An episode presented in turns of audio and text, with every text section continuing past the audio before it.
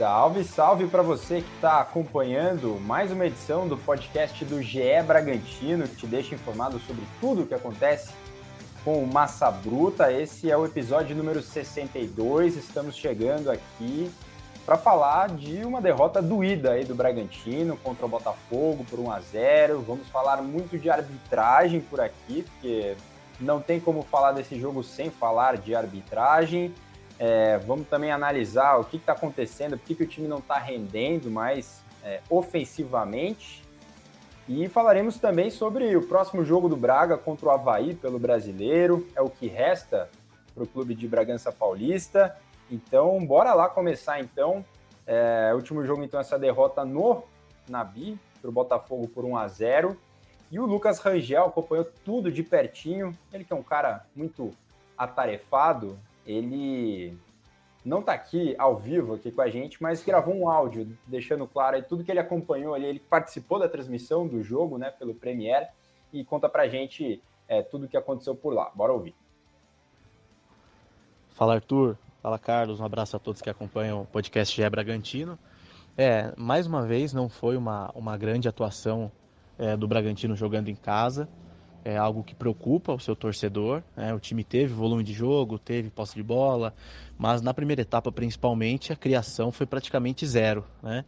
Teve uma enfiada de bola para o Alejandro, que ele acabou pegando mal na bola. Depois teve um chute do Johan, um chute do Luan Cândido, uma cobrança de falta, mas nada que ameaçasse muito o gol do goleiro Gatito Fernandes.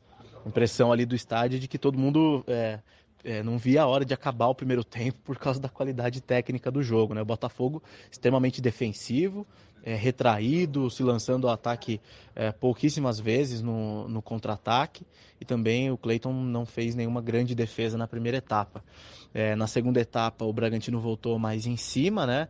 É, para tentar definir a partida logo, mas continuou pecando principalmente na finalização. E aí saiu o primeiro gol, né? O primeiro gol do Arthur, é, numa bela jogada do Sorriso, Sorriso entrando pelo meio, né? Fazendo essa movimentação é, de, de, fechar, né? Por, por, dentro, ele recebeu uma bola do Lucas Evangelista, encontrou o Arthur nas costas, nas costas da zaga, e o Arthur tocou por cima do gatito. Aí, aí entra a primeira polêmica, né? Que é o, a questão da linha.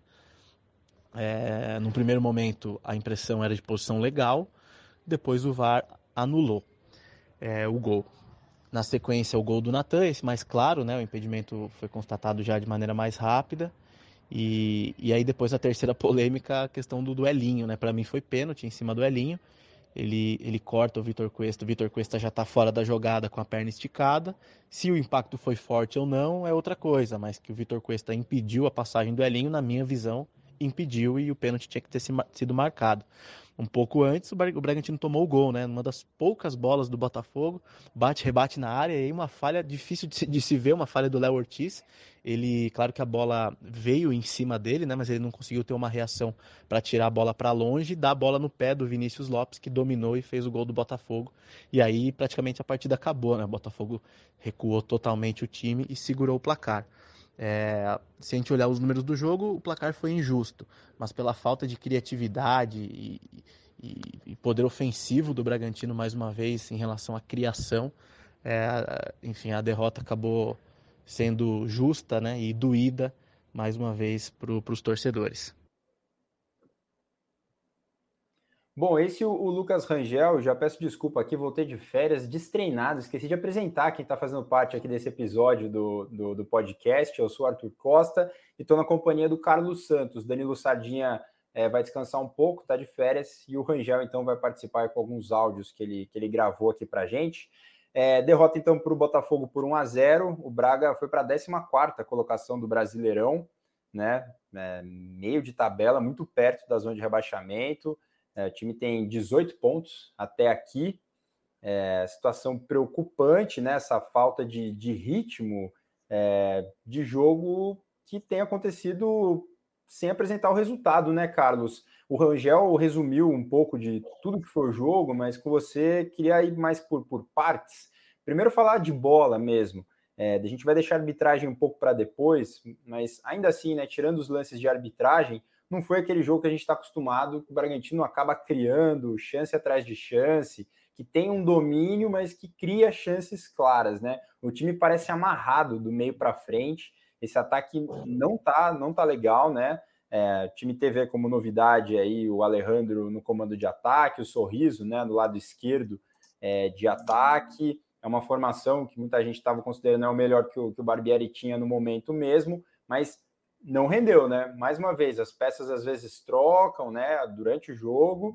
É, também isso acontece, mas o time não está criando, não está tendo aquele volume de jogo que é tão característico, né? É uma posse de bola quase que inofensiva do, do Bragantino, né, Carlos? É, é, um salve, Arthur, salve também ao, ao, Rangel aí, que, que se fez presente com esse áudio e, e, e também toda a torcida do, do Massa Bruta.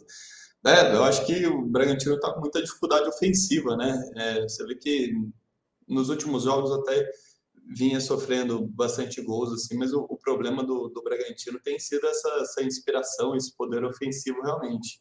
É, como o Rangel disse no, no, na participação dele aí, o, o primeiro tempo foi, foi bem ruim, o Bragantino até foi levemente superior, mas se a gente pegar esses 45 minutos iniciais assim, para lembrar de alguma finalização, um bom momento assim em domínio, em finalização, é praticamente nulo, assim, não teve nenhuma grande oportunidade. Como você disse, mesmo tendo o domínio da partida, né? O Bragantino ele consegue ter mais a bola, consegue controlar o jogo, mas ele não está conseguindo agredir o adversário. É, isso já não, não é só desse jogo. Acho que o último bom jogo que o Bragantino fez foi contra o, o Curitiba. É, também foi bem com o Santos, né? Que foi buscar o, o resultado, mas o Bragantino tem tido bastante dificuldade no, no setor ofensivo. Parte disso pela ausência do Ítalo, né, que é uma referência no, no ataque, parte disso também, é, até algo que a gente comentou aqui, pelo fato do Arthur não ter voltado ao mesmo nível antes da lesão, e o outro problema é esse do, no setor esquerdo, né? O Barbieri ainda não conseguiu encontrar quem que é o, o titular ali. Dessa vez ele apostou no Sorriso no lugar da Linho. É, e, e eu acho que até estava começando a, a, desenrolar bem ali no, no, segundo tempo, mas aí o próprio Barbieri justificou que tanto o Sorriso quanto o Arthur eles tiveram uma queda no rendimento físico no, no segundo tempo, e aí a hora que eles estavam começando a mostrar um pouquinho mais e que o jogo também estava ficando melhor, o, o Barbieri sacou os dois colocou o Elinho lá pela direita, é, tentou o Miguel também, mas é, realmente o Bragantino não tem conseguido encontrar o caminho do gol, não, tá, não tem conseguido envolver o adversário para fazer as finalizações e os gols. Passar aqui os números dessa, dessa partida, né? A gente falou da posse de bola, como o Bragantino controlou as ações, de fato, né? O time terminou com 64% é, de posse de bola. Primeiro tempo ele foi bem amarrado, chegou a 60%, depois ficou atrás do placar. Normalmente o time fica mais tempo com a bola no pé, então no acumulado aí do jogo, 64% de posse de bola. E o número de finalizações, né? Foram 18 do Braga para o gol contra 9 do Botafogo. Dessas, seis do Bragantino é, foram na meta, né? Dentro do gol, e uma do Botafogo, no caso, a do gol, né? Outra estatística que me chamou a atenção aqui foi a questão dos impedimentos. A gente vai falar um pouco mais disso para frente na questão da arbitragem. O Botafogo não teve nenhum impedimento, né? Também não conseguiu jogar, né? A gente fala que ah, o Botafogo só se defendeu. Não, é um time muito organizado, né? Taticamente. Acho que conseguiu estudar muito bem ali esse, até esse momento que o Bragantino vive, né? Que precisa mesmo de, de uma aproximação das peças ofensivas. E Botafogo veio muito bem armado, né? O setor defensivo ali, essa primeira linha de defesa do Botafogo é, praticamente impediu essas aproximações, né? Que é o que o Bragantino tem de melhor. O Arthur encostando no Johan, alguém acionando o Alejandro, é, e aí junta né, um pouco da falta de, de confiança também é, que os jogadores estão. Não sei se você sentiu isso, Carlos. É, o Rangel até poderia até falar melhor porque ele estava lá, né? Mas eu vejo que às vezes tá faltando essa confiança mesmo, né? O semblante dos jogadores, aquela coisa de ó, não tá dando certo, é, um semblante meio blasé, assim, né? Acho que a falta de confiança é outro problema que, o Barbieri tem que arrumar também, né? Eu acho que não está fluindo como vinha fluindo em, em, momentos anteriores, como na temporada passada, ou até no início dessa temporada, em que o time chegou a ter bons momentos sim, mas é, acredito que nem de longe tem, tem sido o Bragantino da, da última temporada. Acho que passa bastante por isso, sim, falta de, de confiança, falta de, de inspiração. É, mudaram algumas peças, acho que demora um pouco também a, a encaixar esses, esses novos jogadores na, na equipe. O próprio caso do, do Sorriso, o, o Johan, que começou bem, mas também tem oscilado bastante. Na, na direita, o, o Barbieri tentou o Andrés Hurtado, agora voltou com o Adelan, enfim, a saída do, do Fabrício Bruno, o Natan assumindo a titularidade, acho que está faltando um pouco de encaixe melhor ali entre os jogadores para poder fluir melhor. Acho que é até pela sequência que o Bragantino chegou a ter se não me engano, em maio, de nove jogos sem vencer, a, a, a queda na, na, Libertadores e na, na, Copa do Brasil, os jogadores sentiram bastante isso, né? Acho que quando você entra na, na circunstância que o Bragantino está de disputar uma nova competição, de até vivenciar mesmo essa, essa esperança de se classificar, né? Fez um bom início na, na Libertadores, acho que é, acaba pesando um, um pouquinho no sentido de de frustração de não ter conseguido a classificação, de não ter conseguido os resultados na sequência. Então, sem dúvida, é um momento que o Bragantino precisa muito de, de retomada de confiança. É, falar do gol do Botafogo, né? A gente viu, foi a única finalização do Botafogo que foi para o gol, né? Do Vinícius Lopes. É uma falha do Léo Ortiz. O Rangel falou no áudio, ele não é comum a gente ver o Léo falhar é, entra na conta da falha ou é mais o azar ali do movimento? O que, que você achou do, do lance, Carlos? É, eu acho que é, é, uma falha, né? Não deixa de ser uma falha, mas é, é aquele tipo de lance que não dá para você botar é, 100% como uma falha técnica, né? Acho que é, é um, mais uma jogada de infelicidade mesmo hum, do que uma falha, mas não deixa de ser um, um erro defensivo, né? O, a bola acaba sobrando no pé do, do Vinícius Lopes, né? É, acho que, enfim, é o principal jogador do, do setor defensivo do Bragantino, é o capitão do, da equipe, já mostrou a importância que ele tem e, naturalmente, todos os jogadores vão, vão falhar, ainda com, com essa falha técnica que ele teve na, e infelicidade, né, como vamos colocar dessa forma, que ele teve, ele ainda teve uma, uma atuação razoável para boa, né? Um jogador que se destaca muito com, com relação aos demais. Deu um belo drible aí, foi destaque do GE, né? Nas redes sociais aí do GE também, tem o um vídeo ali no, no, Instagram, se não me engano, né? Do GE, um belo drible na saída de bola, né? Que ele deu é, na ponta direita ali, se arriscando. Deu certo dessa vez, né? Pra cima do, do Matheus Nascimento, né? Matheus Nascimento, e exatamente. É um corte, né? É, mas é isso, realmente. chamou atenção foi a pouca inspiração, né? É, acho que o grande lance agora é o Barbieri definir quem que ele vai apostar, né? Porque fica mexendo as peças e eu não sei se isso pode ter um fator também de não dar uma sequência para quem está entrando, é, para que haja esse entrosamento, né? Você vê que o time está com a posse de bola, a bola chega bem, né? Até o meio campo chega tranquilamente, e esse meio tem dado uma certa liga, né? Com Raul, Evangelista e o, e o Johan, mas ali na, na hora de que os especialistas chamam de afundar a jogada, né? De ter esse, esse último passe, essa, essa preparação final da jogada até a finalização, o time está completamente amarrado, né? Chamou muita atenção. E aí você acaba sobrecarregando o Arthur, que é, é o grande destaque ofensivo do time nesse momento, mas que está voltando de lesão. E não está ainda nesse, nesse nível né, de, de rendimento e preocupa, né? Preocupa porque o campeonato está dando a possibilidade do Bragantino de não sofrer com o calendário que foi o, talvez o grande vilão até aqui da temporada, né? Jogos em sequência, o time foi se esfacelando em momentos decisivos é, na temporada, mas não está conseguindo aproveitar, né? Não está dando certo. É, falaremos mais dessa sequência do Braga é, mais uma coisa que você queira destacar aí do, do gol, é, do Barbieri também, né, da coletiva do Barbieri, antes da gente passar para o tema arbitragem, algo mais relacionado com bola, porque a arbitragem não tem jeito, ela vai ocupar um grande espaço aqui do podcast hoje. Né?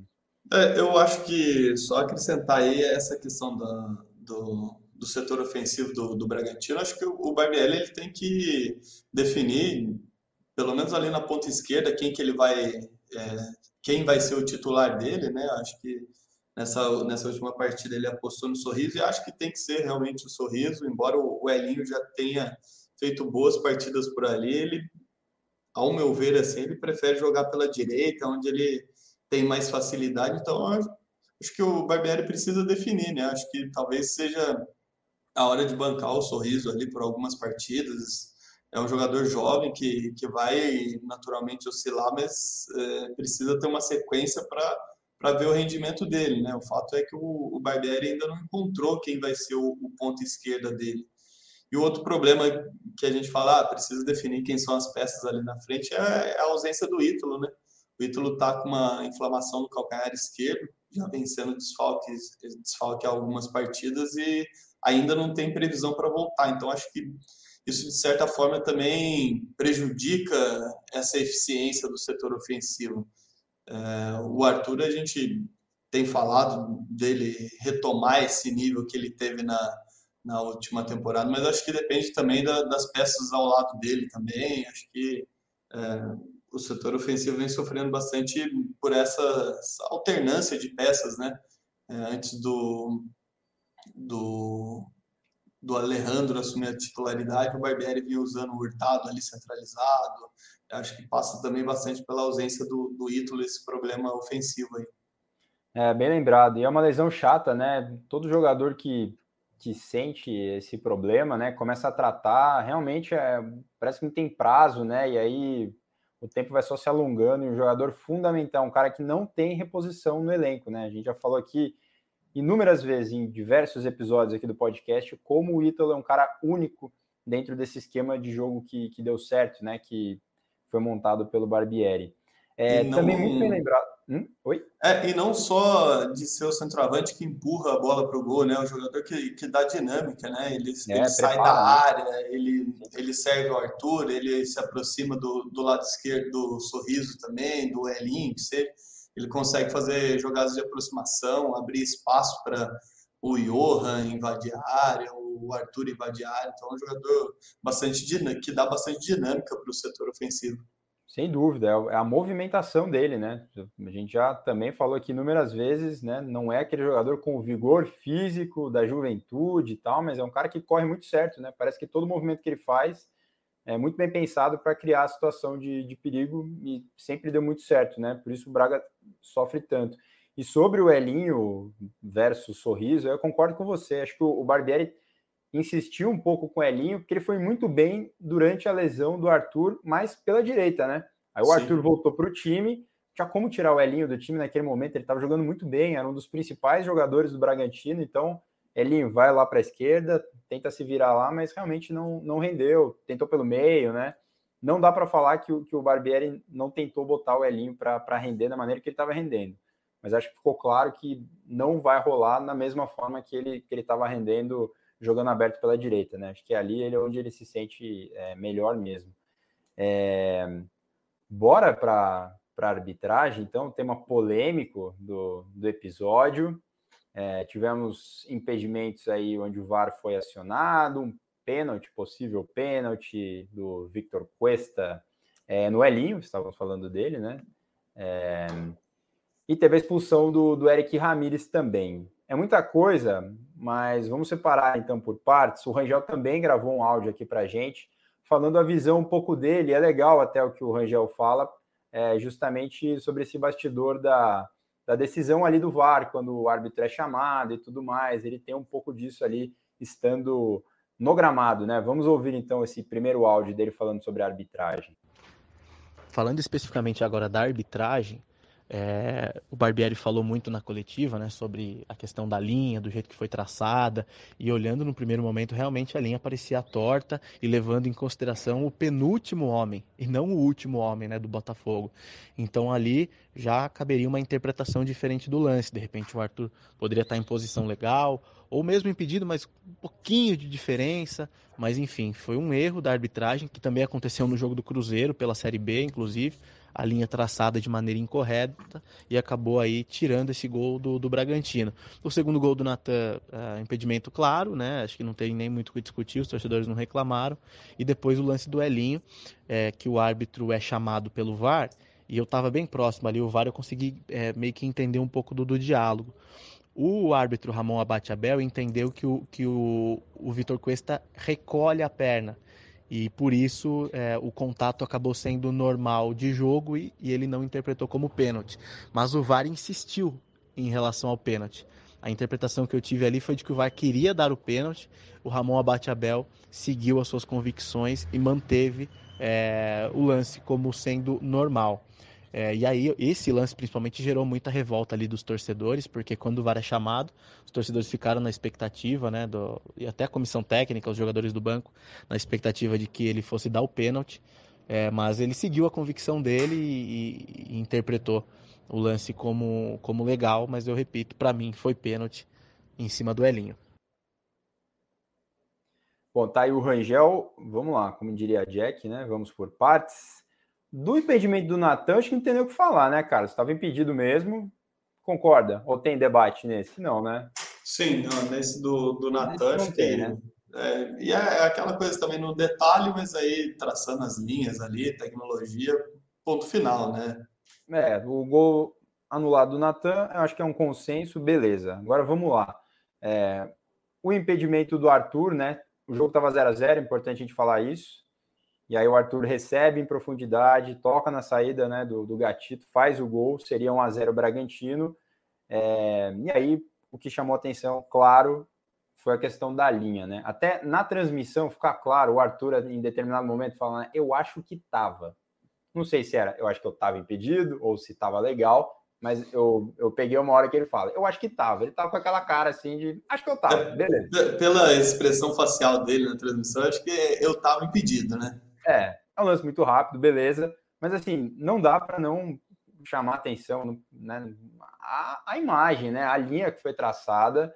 É, tem algumas aberrações do tipo a cor, né? O, o gramado, gramado. Ali, né? Num verde mais claro, verde mais escuro, né? Pela, pela altura da grama, muitos gramados são assim, até para facilitar a vida do, do auxiliar para usar como referência, porque vamos combinar que não é fácil realmente é, detectar um impedimento, ainda mais longa distância, enfim. Estou aqui tentando passar um pano aqui para o Bandeira, mas tem o VAR. E aí tem a ferramenta que traça as linhas.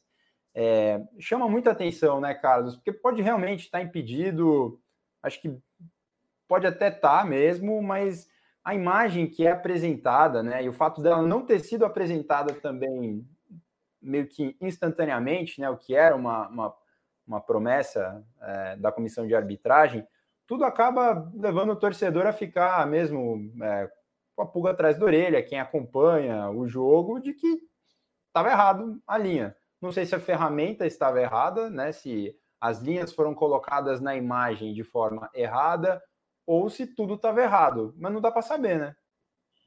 É, é, é, impossível falar desse jogo sem falar de, desse lance especificamente. Acho que talvez, talvez não, acho que foi o, o, o, principal ponto de discussão dessa partida foi esse lance do Arthur.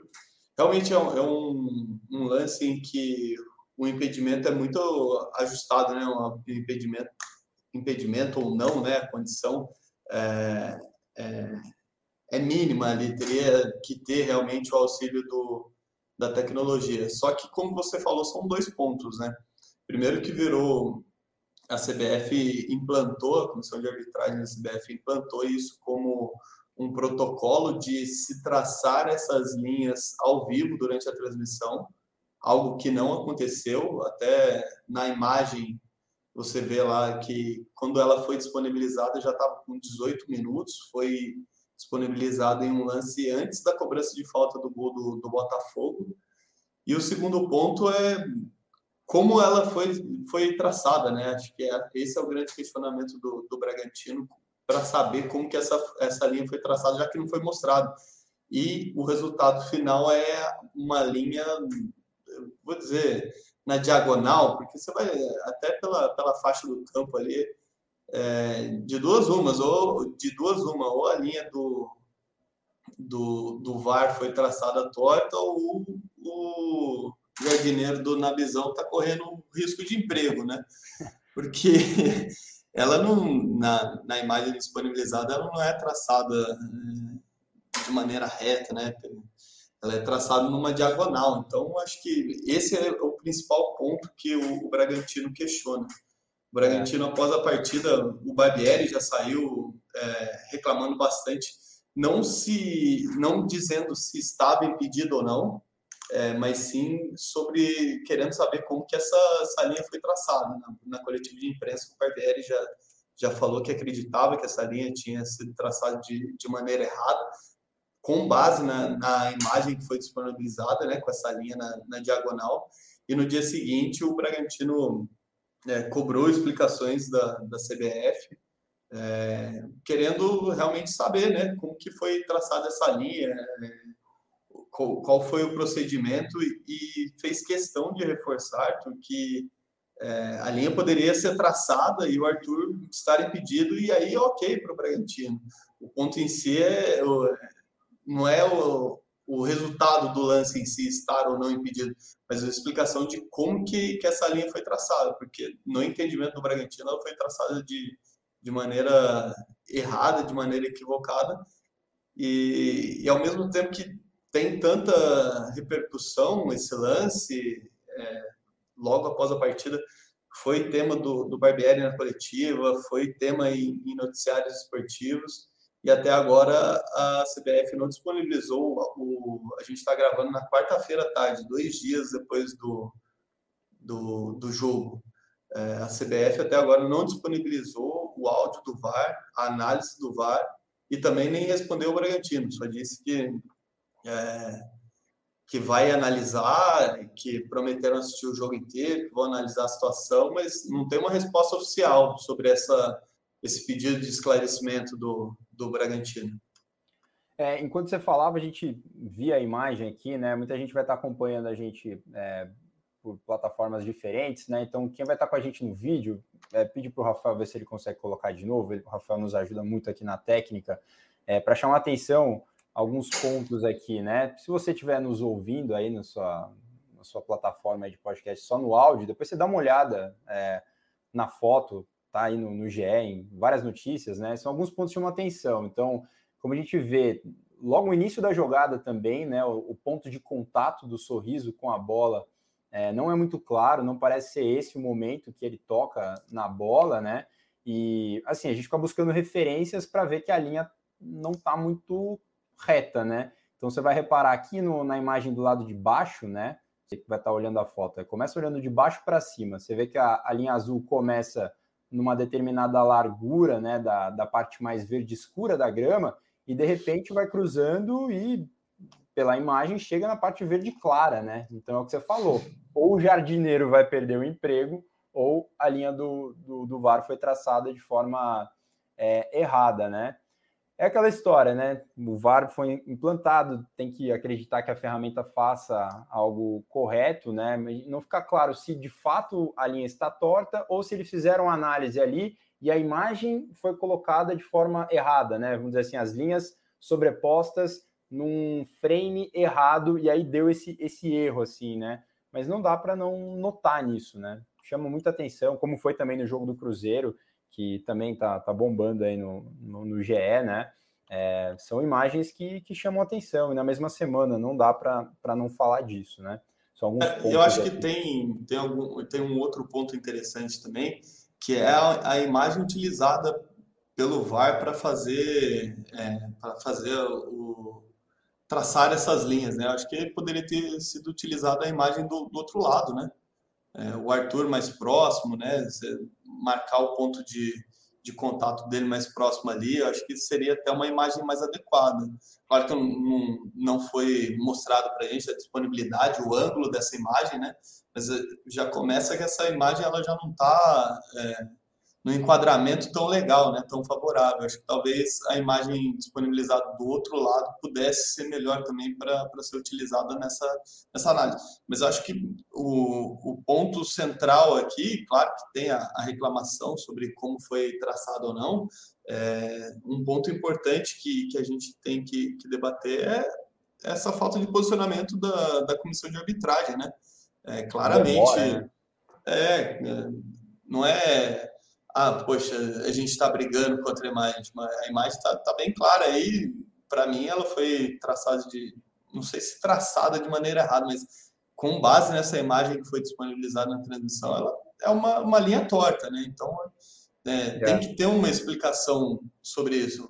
É, seja para vir aqui, não, tá traçado certo e tá todo mundo meio maluco, todo mundo tá vendo cego com, com olhar descalibrado, é culpa do jardineiro, sim, enfim, ou vira público e assumir o erro. O que, que precisa é. é, um posicionamento da CBF para explicar é, o que, que aconteceu nesse lance, como que foi feita essa linha. É, esse é o questionamento. Né? Acho que ninguém duvida que a linha tá, tá torta. Agora precisa saber se existe uma imagem que é o padrão, que a linha é traçada nessa imagem, e aí ele sobrepõe a essa imagem que é o frame de jogo, e aí deu esse erro, né? Do, do momento do contato ali e tal, ou se de fato está errado, realmente. Mais uma vez, né? Falta, falta transparência, não é novidade, né? É, vamos lá então. Próxima polêmica foi o pênalti, possível pênalti do, do Victor Cuesta no Elinho. É, o Rangel disse que foi pênalti para ele. Eu acho que não foi. Sinceramente, eu, eu não acho aquele contato suficiente para derrubar o Elinho. É, numa assim, num, num critério de arbitragem padrão, acho que não seria marcado pênalti. É bem verdade que ele marcou outros contatos como esse durante o jogo. Talvez também essa seja a reclamação é, do Bragantino, a história do critério. O que, que você achou, Carlos? É, para mim, eu tô com, com o Angel, acho que é pênalti. Acho que tem o, o contato, não tem aquela intensidade toda, né? Não é uma, uma pancada, uma entrada muito forte, mas tem um contato, acho que esse, esse contato bloqueia a passagem do Elinho. Não sei se, se ele pegaria a bola mais à frente ou não, mas eu acho que, é, considerando a, a, imprudência do Cuesta na, na, jogada e o contato em si, eu acho que, é, para mim, é pênalti. É, eu, na velocidade de jogo, eu achei que foi pênalti. Falei, opa, deixou o pé ali. Mas daí, no replay, vendo, analisando, eu realmente não acho aquele contato suficientemente forte para para causar aquela queda, enfim. É, esse é mais polêmico, esse divide mais opiniões. É, sim. E eu acho que é, tem um, um, fato, não sei se curioso é a palavra também, mas o, o próprio Rangel trouxe na, na transmissão é, que houve muito mais reclamação por parte do, do Bragantino nesse lance do que no, no lance do gol anulado do Arthur. Acho que até por, pressupor que a tecnologia estava apontando de maneira certeira que foi impedimento, né? Mas aí depois, na hora que o pessoal viu essa, essa linha aí, foi, foi o ponto central das, das reclamações do Bragantino. E o que eu tenho notado também, antigamente é assim, batata, né? O árbitro não deu o pênalti, o VAR chamou, é uma decisão contrária à de campo, né? Era assim, parecia que era um, a gente vê que depois da mudança no comando, os árbitros estão tendo mais autonomia para defender a visão deles no campo. Eu acho isso bom. É, mas também vai ter isso agora, né? Porque antigamente é favas contadas, né? O cara não deu pênalti, o VAR chamou, vai. pode comemorar, meu amigo, que é uma decisão contrária, o cara seria convencido ali. É, também vai dar um pouco mais de emoção aí nos jogos, mas acho que a discussão é sempre muito importante. Esse é um lance que realmente já conversei com gente com vocês aí que, que acharam que foi pênalti, já conversei com gente que também acha que o contato foi teoricamente normal, né? É um lance mais, mais polêmico, mas que dá para entender ali os, os dois lados. É, acho que a polêmica mesmo é do impedimento da linha do Arthur, o jogo estava 0 a 0 e tudo mais, né? É, ainda sobre arbitragem, espero que o podcast não esteja aquele chororô, não é isso de, de arbitragem da torcida do Braga, mas a arbitragem ocupou um espaço importante mesmo, até porque o jogo não teve tantas emoções, né? É, teve a expulsão também do Eric Ramírez, ele que anda é, flertando aí, né? Com, com cartão vermelho, né? Tá, tá complicada a coisa de, de Eric Ramírez. E o Lucas Rangel também gravou um áudio específico sobre esse lance da expulsão, em que há falta, né? E aí o Eric acaba chutando a bola é, na cabeça do jogador do Botafogo, né? Foi meio que imediato já a reação da arbitragem também para mandar o, o, Eric Ramírez é, para fora do campo. Vamos ouvir então o que Rangel disse o lance do Eric Ramírez, assim, o Eric Ramírez chuta a bola na cabeça mesmo do, do jogador do Botafogo. A central do apito interpretou isso como uh, mais pelo, pelo por onde a bola bateu, né? Bateu na, na cabeça, uma região mais, é, mais é, delicada, digamos assim. E, e, isso aí foi o que gerou a expulsão do Eric Ramírez. O Barbieri disse na coletiva que o, que o Ramírez, assim que chuta, ele já pede desculpa, ele não teve a intenção. Mas ali no calor do jogo é difícil a gente interpretar se o cara teve a intenção de acertar a cabeça do cara ou não. O certo é que ele deu um bicão na bola ali e a bola acabou batendo na cabeça do, do jogador do Botafogo. É, eu, sinceramente, fiquei. É, num primeiro momento, achei que não seria para expulsão, mas depois, com as justificativas né, dos especialistas em arbitragem, acabou que, a, que acabei me convencendo de que a, de que a expulsão é, do Eric Ramírez foi justa. É, e aí, enfim, já estava no fim da partida, não fez tanta diferença, o time já estava ali naquele grau máximo de nervosismo, de tensão. E, enfim, aí o Eric Ramírez vai desfalcar o Bragantino, então, na próxima rodada. Na próxima rodada. É, o que o Rangel falou no fim do áudio dele aí, é, acho que ajuda um pouco a explicar também o porquê da decisão da expulsão, né? Tava um clima meio já, né? Aquela, aqueles nervos, né? É, não queria usar aqui o, expressão, esse jargão, nervos à flor da pele, mas acabei usando. É, tava um clima já, né? Meio tenso, né, Carlos? Ali você sentia que o negócio não tava, e acho que se fosse um lance isolado, talvez o Eric teria escapado. Mas acho que o momento ali acabou pesando também para que esse vermelho viesse de forma direta é, depois do chute. É, mas eu acho que aí é até na conta do árbitro, assim, acho que a maneira como ele conduziu a partida foi deixando os jogadores um pouco mais irritados, né?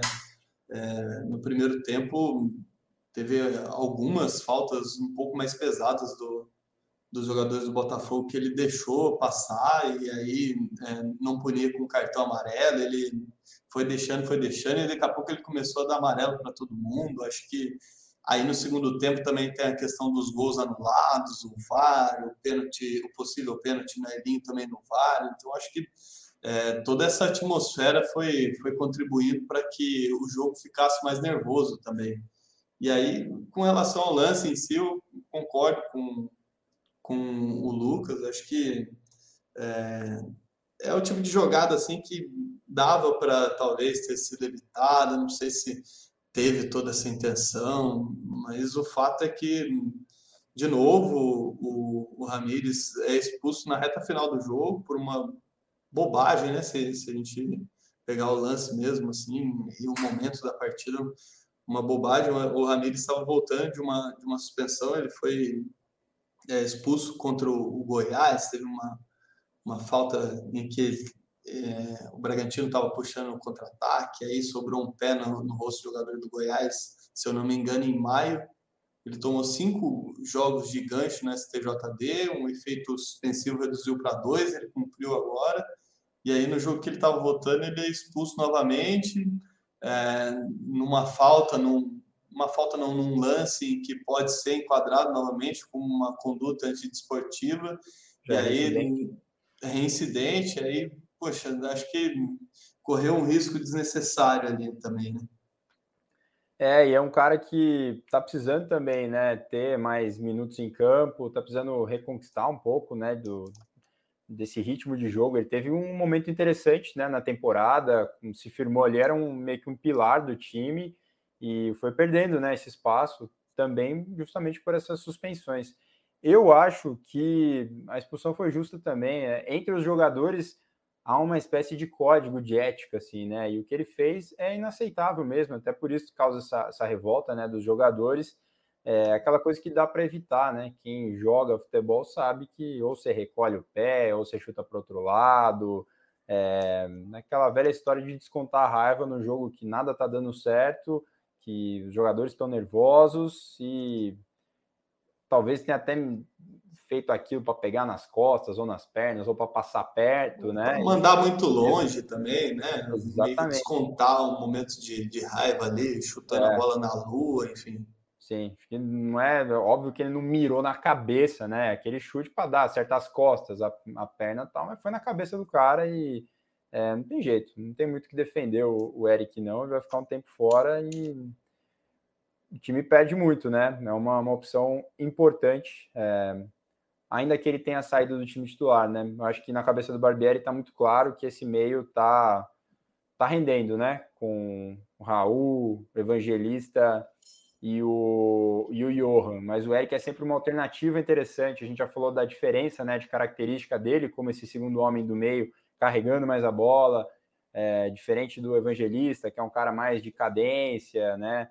É, a presença do Eric na área é sempre muito mais forte também, que é do, do Evangelista, então pode ser uma alternativa é, para jogo, né? Não que ele seja titular, mas ele é praticamente um titular, ele é um cara que Barbieri conta muito com ele, ele entra quase em todo jogo, se não está começando por opção do Barbieri. É, estuda ali uma alternativa para colocar ele. Então faz falta assim, bobeou. É, foi juvenil, como diriam os outros ali nesse, nesse chute, extravasando ali, né? Toda a raiva é, naquele momento. É, é, um jogador, é um jogador também que recentemente teve até é, sondagem, interesse do, do futebol inglês, né? É verdade, bem lembrado, bem lembrado o Everton estava buscando é. informações sobre ele. É um jogador que é, encaixa ali tanto na, na, do Evangelista ou quando o Barbieri também quiser um, um meio campo de, de, mais pegada pode jogar no, no lugar do Johan. Um Sim. jogador que dá uma velocidade nessa transição entre defesa e, e ataque, né? Um motorzinho, um jogador importante para o Bragantino. Sim, fez é, bons jogos pela Libertadores é, e foi por aí, né? Nesse momento que eu falava, ele virou um pilar, né? O Bragantino estava sem volante, jogou como primeiro volante, jogou como segundo volante, é, jogou até de meia, né? Quando não tinha né, Johan, não tinha Praxedes, ele jogou de meia atacante. Então, um cara multitarefa ali que é, é importante sim no elenco, né? Não dá para ficar perdendo o jogo assim por, por expulsão. Mais alguma coisa de arbitragem ou não?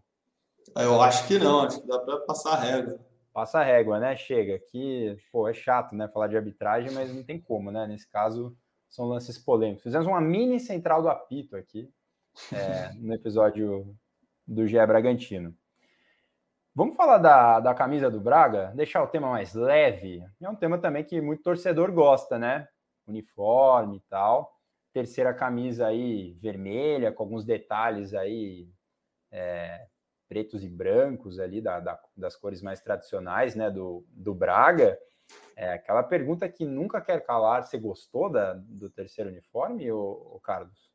Eu gostei, eu achei bonito, achei a, a New Balance, que é a, a fornecedora de, de material esportivo do, do Bragantino, tem um, uma pegada diferente, né? Um estilo diferente do, do que a gente está acostumado, né? A gente é, vinha numa, numa sequência de, de camiseta de time muito parecida, né? A camiseta do, do time A é, é, basicamente o mesmo modelo do time B, C, enfim.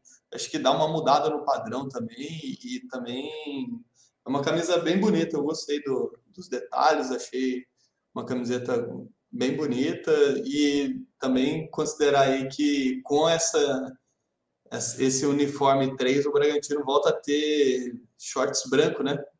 nos dois é, uniformes principais, vamos dizer assim, tanto a camisa branca quanto a, a camisa preta, o uniforme, o conjunto do uniforme é, é com, com shorts preto. É, você sabe que eu, eu acho que faltaram aquela, aqueles detalhes na, na parte de trás. Os detalhes ficaram bem legais, né? É, é. na, na, frente ali, né? Aquelas, ah, para ser mais harmônico. Dele. Exatamente ficou meio liso atrás, assim. É bom, é bom para quem faz a transmissão, que você vê o número melhor, né? Pode ter pensado nisso. É bacana. Sim, pode ser uma preocupação. detalhinho ali. Mas eu achei também bem bonita, né? Mais ou menos mantendo o mesmo padrão de cores diferentes, né? Que, que o Bragantino, Bragantino tinha na época da Nike, né?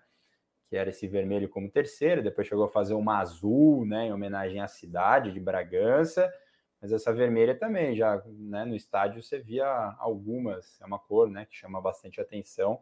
Achei legal, achei legal esses detalhes aí. Acho que veremos algumas aí na arquibancada. É bem verdade que o precinho também é bem salgado, né? As coisas estão caras. Para quem pode, não é para quem quer. Você já comprou a sua, Carlos? Não, né? Eu ainda não, tô, tô esperando o pessoal do Braga me mandar. Eu, eu e o Lucas Sangel estamos esperando. Rangel, é, só ganhando certinho, entendi. É o saldão, estamos esperando o saldão. Saldão do Braga. Beleza. Bom. Aliás, uh, o, o Lucas Sangel não mandou é, a opinião dele sobre a, a, camisa vermelha, mas a gente pode aqui até imaginar o que, que ele falaria, que o pessoal mais tradicional, torcedor Sim. mais tradicional, chiou ou chiaria sobre Sim. esse uniforme vermelho, que não é uma, uma cor tradicional do, do Bragantino, né? mas é a cor da, da marca da, da empresa austríaca, da Red Bull, que patrocina, é. que gerencia o futebol do, do Bragantino atualmente. É, hoje em dia não dá mais para pensar nisso, né? Desvincular é, é o padrão, né? Era é um assim, processo natural, inclusive, é. né? Processo natural, a marca é, incorporando sua cultura, incorporando sua, suas cores, sua filosofia, sua cultura, enfim, acho que, que é um processo natural do, da, dessa fusão, vamos dizer assim, do, do Bragantino com, com a Red Bull. Sem dúvida. 45 minutos de, de podcast estamos chegando. Bora para a reta final, então, falar sobre o futuro do Bragantino. Próximo jogo contra o Havaí, sabadão, né? É sabadão, 4h30. Sábado às 4h30. É, cara, é aquele jogo que é ganhar ou ganhar, né? Você pega um adversário, o Havaí tem feito bons jogos, é bem verdade. É, assisti até o jogo do Havaí contra o Palmeiras, foi o jogo da TV recentemente. É, assisti esse jogo, o Havaí fez, fez um jogo interessante, mas nas contas do Braga é aquele jogo para subir na tabela, né? O Havaí vem na 12 colocação, tá à frente do Bragantino, né? É o mesmo número de pontos, mas nos critérios aí de, de desempate. É, o Havaí está na 12 colocação, o Braga é o 14. O é, que, que você está projetando para esse, esse duelo Havaí que está nessa, nessa pegada igual o Braga, né? É foco no brasileiro. É, acho que o Bragantino não pode pensar em outro resultado a não ser a vitória. É, essa sequência de dois jogos, imagino eu que o pessoal do Bragantino projetou seis pontos ali, já perdeu três contra o Botafogo, então tem que aproveitar é, que vai jogar com, com a torcida, que conhece melhor o campo, que tem esse mando de campo para fazer os três pontos.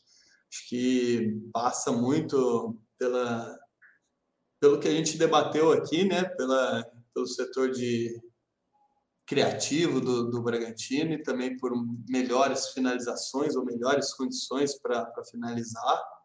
É, acho que, que depende muito disso e, de novo, sem o Ítalo, também sem o Eric Ramírez, acho que são os principais desfalques aí, né?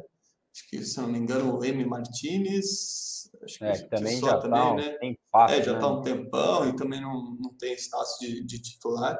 Mas eu acho que, que é isso. Tem, tem obrigação de, de vencer, de vencer bem, de dar uma resposta para a torcida.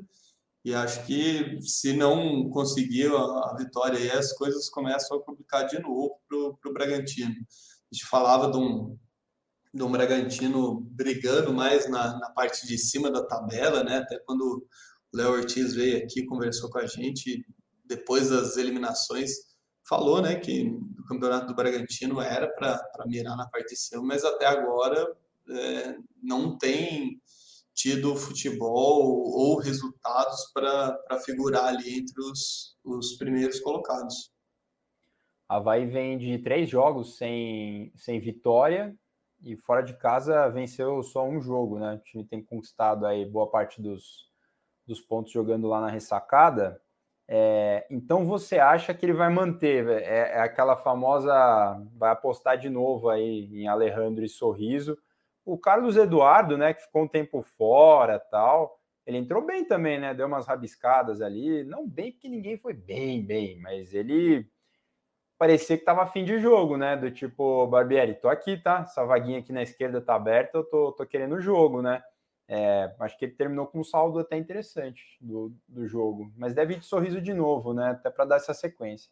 Ah, eu acho que sim. Acho que agora é a hora do, do Barbieri apostar numa sequência para o sorriso. Pelo menos eu, eu, imagino que ele, ele deva fazer isso. Acho que é o caminho também para acertar melhor a equipe, né? Acho que precisa dar uma sequência maior, melhor para os homens de frente ali, tanto o Sorriso quanto o Alejandro, né? Antes do.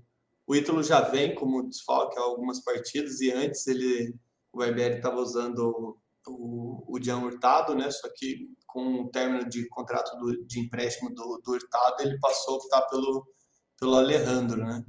Mas acho que é, o, o, Carlos Eduardo ele entrou bem nessa partida, mas também o Barbieri ele colocou bastante o time para frente, né? Acho que teve mais, mais espaço para ele jogar do que para o Sorriso, por exemplo. O Bragantino terminou o jogo é, sem volantes, vamos dizer assim, né? Antes estava o Eric Ramírez mais fazendo uma, uma, contenção ali, mas ele terminou com o Johan e, e Miguel jogando, com o Carlos Eduardo, com o Elinho, Elinho. com o Gabriel Novaes, com o Alejandro lá na frente. Então eu, o, o, Carlos Eduardo ele teve mais espaço para jogar, apesar do, do Botafogo mais recuado. Claro que é difícil da gente avaliar é, se isso afetou ou favoreceu o desempenho dele e, e o do, do, sorriso, mas é, eu acho que a hora agora é de sequência para o sorriso e também para o Alejandro. Boa. O Rangel também gravou um áudio aí sobre o Havaí, né? Tava me esquecendo. Vamos ouvir.